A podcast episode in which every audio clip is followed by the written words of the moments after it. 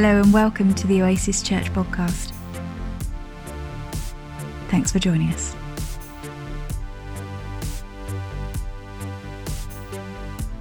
If you've been around Oasis uh, for a, a, few years, you'll know that in 2019 through to 2020, we started a series in the book of John. Now, at this point, we're not now pressing play uh, to continue where we kind of stopped in March 2020, but rather we're going to look at it through a lens of Jesus' invitation in John 10 10, where he says that he's come to bring life to you and to me uh, whether we're in the room, whether we're online, whether we're watching at a different point, whether we know something of Jesus, when we think we know nothing of Jesus, that He's come in order that we could know life and life in full. And it's that that we want to look at because as we continue in the book of John, what we're going to discover is John begins to paint a picture of what that life in full looks like.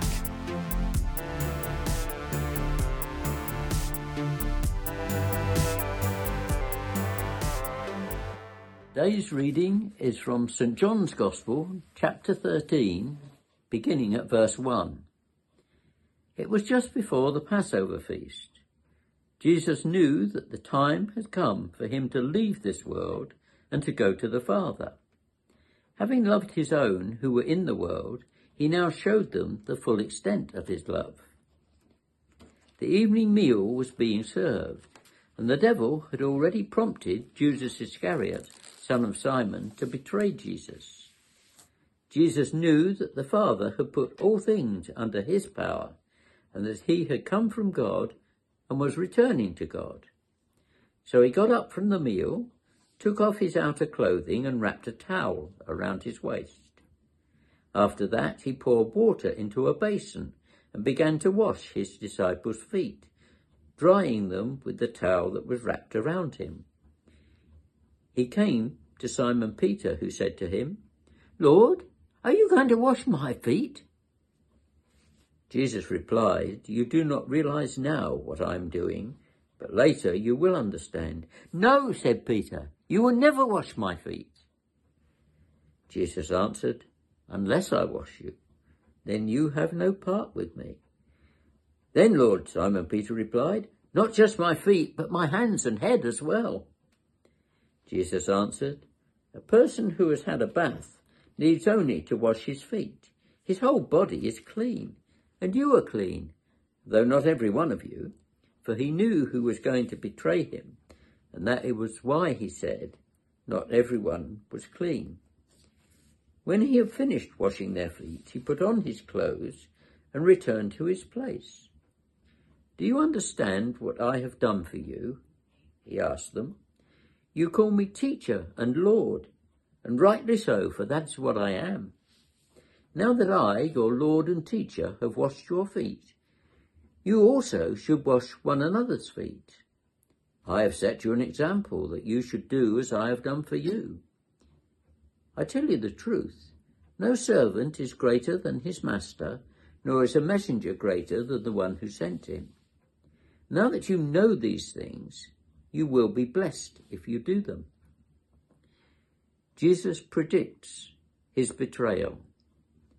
I'm not referring to all of you. I know those I have chosen, but this is to fulfill the scripture. He who shares my bread has lifted up his heel against me.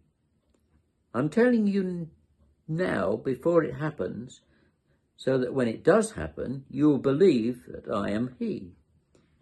I tell you the truth, whoever accepts anyone I send accepts me, and whoever accepts me accepts the one who sent me. After he had said this, Jesus was troubled in spirit and testified, I tell you the truth, one of you is going to betray me. His disciples stared at one another, at a loss to know which of them he meant. One of them, the disciple Jesus loved, was reclining next to him. Simon Peter motioned to this disciple and said, Ask him which one he means. Leaning back against Jesus, he asked him, Lord, who is it? Jesus answered, It is the one to whom I will give this piece of bread when I have dipped it in the dish. Then, dipping the piece of bread, he gave it to Judas Iscariot, son of Simon. As soon as Judas took the bread, Satan entered into him. What you're about to do, do quickly, Jesus told him. Since Judas was in charge of the money, some thought Jesus was telling him to buy what was needed for the feast, or to give something to the poor. When he was gone, Jesus said, Now is the Son of Man glorified, and God is glorified in him. If God is glorified in him, God will glorify the Son in himself, and will glorify him at once. My children, I will be with you only a little longer. You will look for me, and, just as I told the Jews, so I tell you now, where I'm going, you cannot come. A new command I give you. Love one another. By this all men will know that you are my disciples, if you love one another. Simon Peter asked him, Lord, where are you going? Jesus replied, Where I'm going, you cannot follow me now, but you will follow later. Peter asked, Lord, why can't I follow you now? I will lay down my life for you. Then Jesus answered, Will you really lay down your life for me? I tell you the truth. Before the cock crows, you will disown me three times.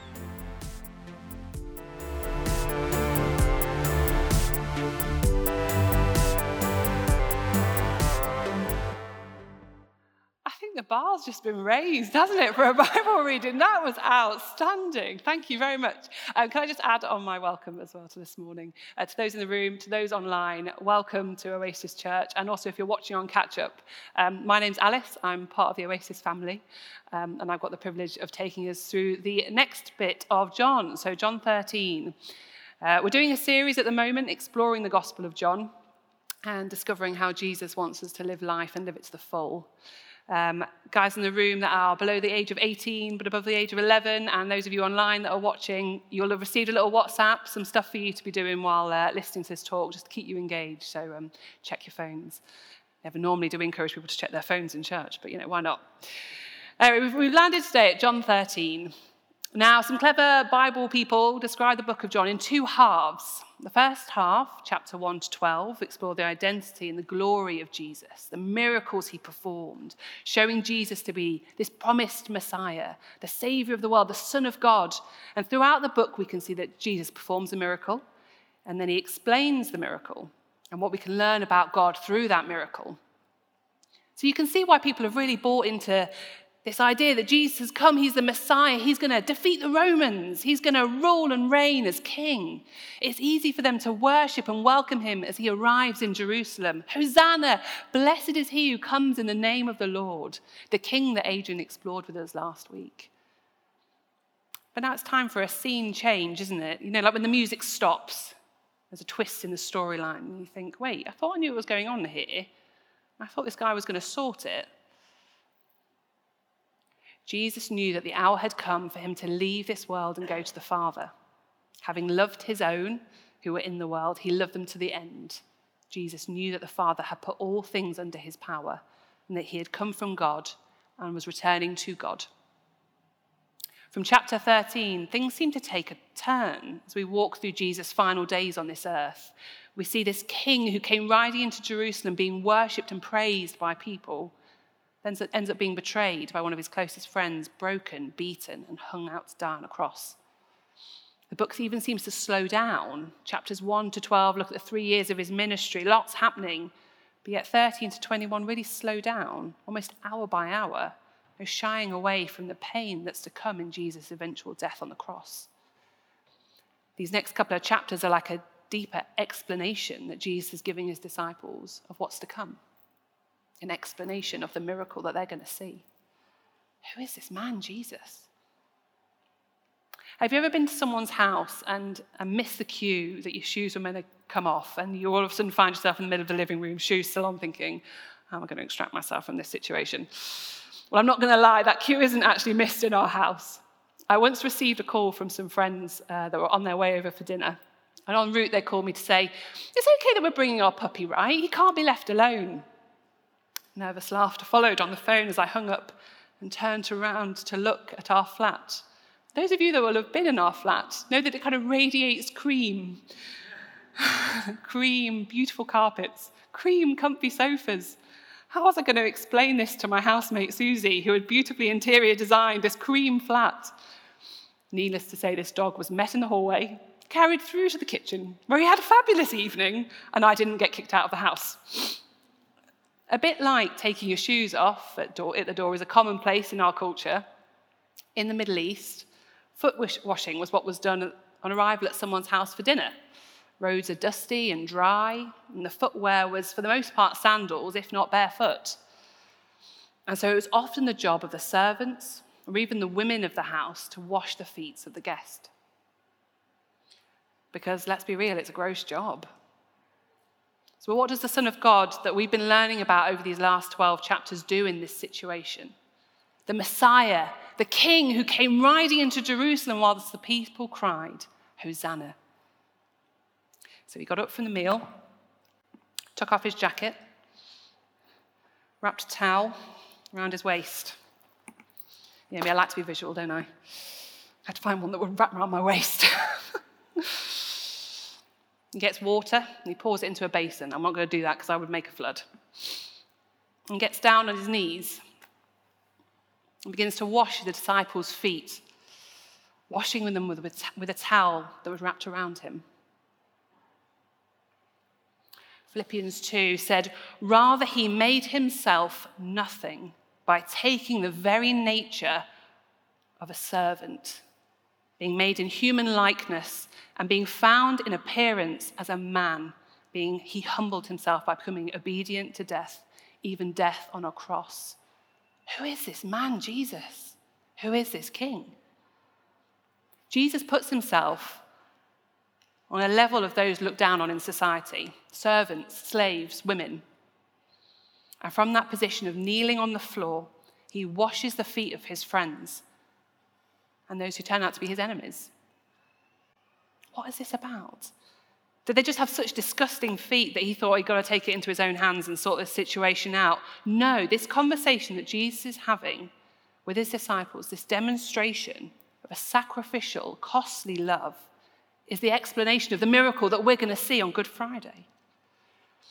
This wasn't a denial of the miracles and the truth of who Jesus was in the chapters that we've seen before the Son of God, the Messiah, the one who raised the dead and gave sight to the blind. This wasn't an undoing of any of that. This was the foundation of that. And it wasn't false humility either. Oh, don't worry about little old me. No, Jesus knew exactly who he was. The passage starts off Jesus knew that the Father, I'm going to get up because I've done my knee in this morning because I went for a run. it wasn't false humility. The passage starts off Jesus knew that the Father had put all things under his power and that he had come from God and was returning to God, being rooted in this truth and driven on by his mission to love them to the end, or in other translation, to the utmost, completed, whole, fulfilled. This was the fruit of this love healing the sick, raising the dead, washing the feet was not born out of self promotion, a defense of his identity, his rights, his privileges. No, it was in fact the fruit of his love caused him to give up everything he was entitled to and getting down on his knees, humbling himself, becoming obedient to death, even death on a cross. Now, this is not a walk all over me, tepid, tolerant kind of love. This is not, there's no you do you when Jesus looks you in the eye as he kneels on the floor and washes your feet. His life and his ministry spoke of a love that fought for justice, truth, and righteousness. Some of you are, are using the Lectio 365 um, word for the day, and it's re- been really how I found it really helpful this year to just track each day a little, little verse of encouragement and reflection on it. But we were reminded recently through the Lectio um, passages that a story of Rosa Parks, a woman whose faith gave her the courage to refuse to give up her bus seat to a white person when the law of the time treated black people as second class citizens. an act that sparked the Montgomery bus boycott as part of the civil rights movement that is part of an ongoing, an ongoing now fight for racial equality. She says, I instantly felt God give me the strength to endure whatever would happen to me next. God's peace flooded my soul and my fear melted away. All people were made in the eyes of God and equal.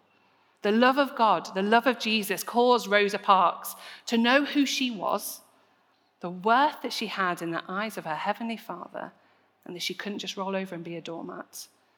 Brene Brown says, We need more real love, gritty, dangerous, wild eyed, justice seeking love. Because if you remember, Jesus' ministry in the first half of John is underpinned by a love that turned over tables in the temple when he saw the poor being exploited, a love that fought against those who promoted discrimination and exclusion, a love that looked the rejected in the eyes and said, Turn away from the life you're living, the sin you've been chasing after, and come and follow me. Because he loves us as we are, but he loves us too much to leave us as we are. In allowing our feet to be washed, we allow Jesus to see us and love us for all that we are. And then we allow him to show us the way that we should be living, washing off the grime and the dirt, healing the calluses and the blisters, recognizing those scars that hurt, and showing us the flesh beneath that he lovingly designed and created. How does that make you feel? The thought of Jesus getting down and washing your feet. I just love Peter. He's a, the verbal processor that I'm just not. But he says what we're all thinking Jesus, no, don't wash my feet. Now, when I read it, what I feel is Jesus, you can't. You're holy, I'm dirty. You're spotless, I'm messy. You're whole, and I'm broken. Don't touch me. It makes you vulnerable to be washed.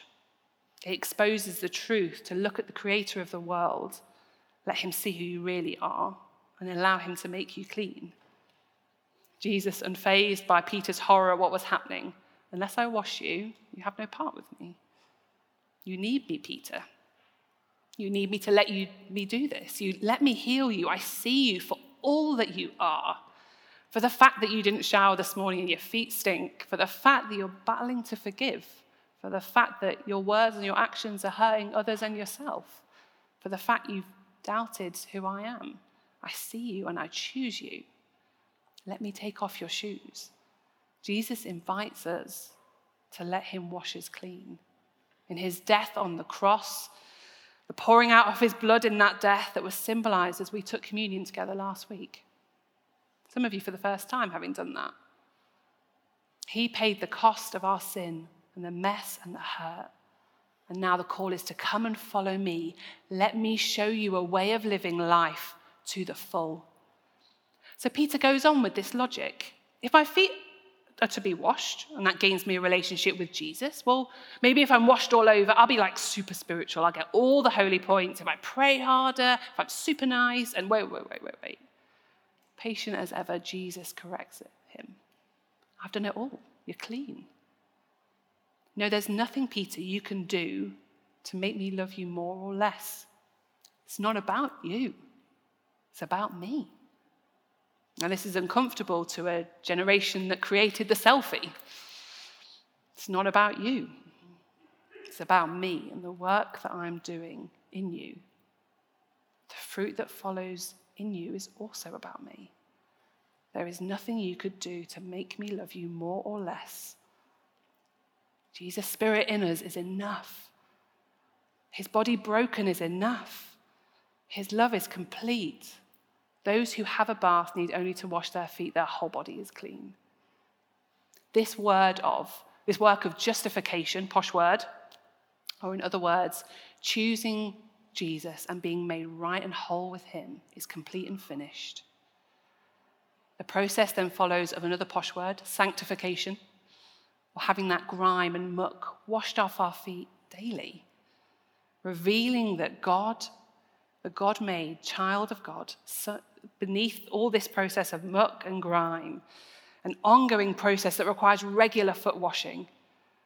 But each time we come back into his presence, often with the same muck as before, the same blisters in the same places, his grace reminds us of who he is and who he's calling us to be. There's a hidden cost in the midst of this picture of sacrificial love. You see, it's easy to love someone when they love you back, right? What about when we don't choose Jesus? Very truly, I tell you, one of you is going to betray me. Very truly, I tell you, before the rooster crows, you will disown me three times. Jesus knew Peter was going to pretend he didn't know him to save his own skin. Right when Jesus needed him most, Peter was going to make as much distance between him and Jesus as possible. And not only Peter, Judas was there too. The man he called friend, trusted so much that the passage tells us he was trusted with the money. Do you have friends that close that you would trust them with the PIN number to your savings account? The Judas who handed him over to the religious leaders in the ultimate act of betrayal in exchange for 30 pieces of silver. Not what his life was worth. His friend for some money. But yet Jesus still washes his friend's feet. Recently, I heard Tom Wright, the professor and theologian, recount a story of a Sunday school class where the time between Jesus dying and rising from the dead was discussed. What was he doing in that time? Maybe he'd gone down to hell, and if so, what, what was he doing down there? The response from a child was he was trying to find his friend Judas. And I'm not making any theological statement from that, but let's not forget Judas was not Jesus' enemy, he was his friend. In verse 21, when Jesus, when Judas, when Jesus is talking about Judas' betrayal, John describes that Jesus becomes troubled in spirit. The only other time that John describes that word, uses that word troubled, is when Jesus is confronted with the death of his friend Lazarus. Troubled doesn't quite cut it as a word. Love cost Jesus everything, even his very life, and yet he doesn't give it based on our response. He gave it in spite of Judas' response. Romans 5, verse 8 says, But God demonstrated his own love for us in this while we were still sinners, Christ died for us. Jesus didn't wait for us to prove that we were going to follow him and only then agree to die. No, while we were still far, far from him, denying and rejecting him. Me, a follower of Jesus, you must be thinking of someone else. Whilst we were still sinners, Christ died for me and for you. What a love. I've asked Jackie just to come up and uh, read a spoken word um, written by um, uh, Reverend Lisa in the, in the US. Hopefully, that should be on. It doesn't skimp on the um, realities of the messiness of the story. I've not labored too much the, the thought of dirty feet but it places in the, is in the story because it's easy to think of these characters as separate to us, isn't it? These were a long time ago. I wasn't there that night. Jesus wouldn't wash my feet, would he? Jesus, you kneel before me. You remove my shoes, and I'm exposed. My feet are grimy, full of calluses and cracks, pungent with sweat and toe jam. I'm embarrassed by them. I pull back, but you reassure. You're not offended. I feel welcome in your hands. Vulnerable, yet safe. The cleansing begins. I see your reflection in the ripples. I see me too. Your water brings truth and life. Who I am and who I can be. I am whole and home in the touch, the towel you look at my neighbor and hand it to me. That's right. Who I am and who I can be. He dries my feet with a towel, looks at my neighbor and hands the towel to me. This is life, life to the full. To know first that we are loved. Corrie ten Boom, the Holocaust survivor and follower of Jesus, says there is no pit so deep that God's love is not deeper still. Maybe today you're in the position of Peter. God, you can't see me in my brokenness, my doubts, and my fears. Those painful moments. Tish Harrison Warren, another vicar in the US, describes Jesus meeting her in her place of agony, doubt, and grieving in a particular situation that she was going through. And this is where she sees Jesus in that place. The hope God offers us is this He will keep close to us even in darkness, in doubt, in fear, and vulnerability. He does not promise to keep bad things from happening. He promises that we will not be left alone. He will keep watch with us in the night. If we suffer deeply and there's no explanation, no reason, no answer that can ease our heartbreak, the only comfort that can do anything is the comfort of feeling yourself loved. In the end, that's what I needed to know. God's love is deeper than anything that we could ever imagine. Let Him come and wash your feet. Maybe some of you this morning want to be rushing on to the response of being handed that towel. To follow that is hard. But we can only do that once we've received God's love. 1 John 4 19. We love because He first loved us. Someone reminded me this week that love is listed in Galatians as a fruit of the Spirit, something that is born out in us from the Spirit that is in us. We need to know we are loved before we can show that we're loved. We're going to finish with an opportunity to respond to this love. God's been speaking so much this morning. I even thought I might get away with not having to preach because God was on the move this morning, but unfortunately not. Anyway, there's an opportunity now to respond to this love. I don't know where you are this morning. I don't know where you, where you find yourself, where you're landing, but there's an invitation here to allow your feet to be washed. There's a vulnerability to that an exposing that happens when your shoes come off and you allow God to touch those areas of your life that are hurting and broken.